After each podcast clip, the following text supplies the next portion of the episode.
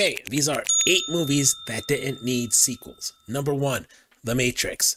I'm sorry, the other Matrixes were fun, action packed, but there was no need.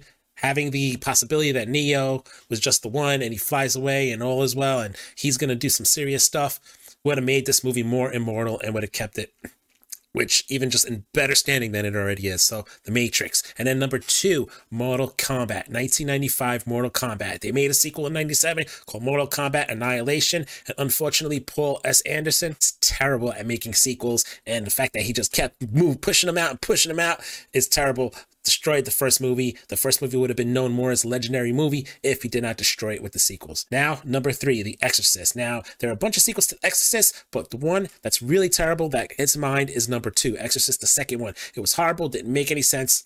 It was really dumb. It was boring, and it was nothing. I mean, it was just uh, uh, something that would put you right to sleep. Totally opposite of what the first movie was about. Now we have Pitch Black. Pitch Black, great movie, great standalone movie, and they ruined it by making action movies after it was sort of like a creepy horror, sci-fi horror flick, sort of like Alien. They turned it into an action movie where Riddick is fighting all these different types of people, and it looks really dumb and just totally ruined it. The Chronicles of Riddick was really dumb. Now, Pitch Black, unfortunately, people are not even remembering the movie anymore because Vin Diesel's performance in Pitch Black was spot on perfect. But Left alone, without a sequel, that movie would have been more into the historical archives of a kick ass movie. Next is The Mask 2. The Mask 1 was great, original concept, Great performance by Jim Carrey. There was no reason to put Jamie Kennedy and have a second one. It was really dumb. It was really stupid, and it just totally took away from the first one. And now the next one. The next one is Highlander. Highlander, the quickening, whatever it is, the awakening, the illuminating. I don't know. It was really dumb. Highlander is a legendary movie, and it still holds up as a legendary movie. And apparently, no one even thinks about the sequels because the sequels are so irrelevant and dumb. Unfortunately, I don't know even know why Sean Connery came back for the second one, but he did, and it was really ridiculous. It was a movie that didn't need to be made. He won. He won the prize. Never added extra things to the plot. He won the prize. He won. That was it. End of story. And number seven, you have Police Academy, right?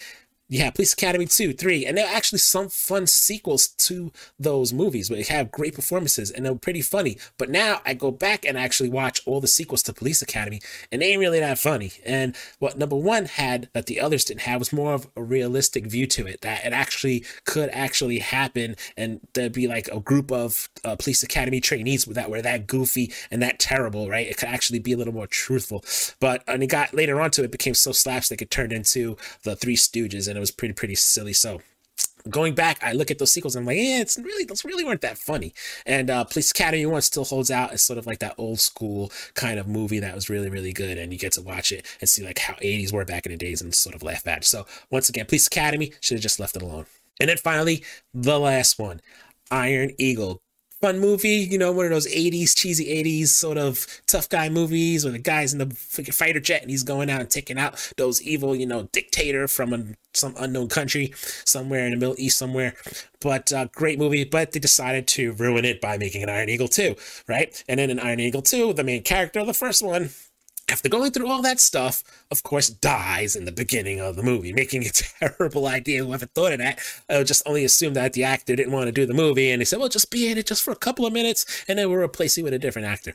I don't know. Regardless of that, uh, the movie is just totally an iconic movie, and unfortunately, the sequel sort of pushes that movie out. Now no one remembers the first one. No one gives a shit about the first one. Top Gun is just taking over as far as like the ultimate fighter jet movie. So you go, Iron Eagle. so those are my picks for the movies that should never, ever, ever made sequels for. And uh, we'll see you again in the next video. Once again, subscribe, like, and hit the bell, and we'll see you again.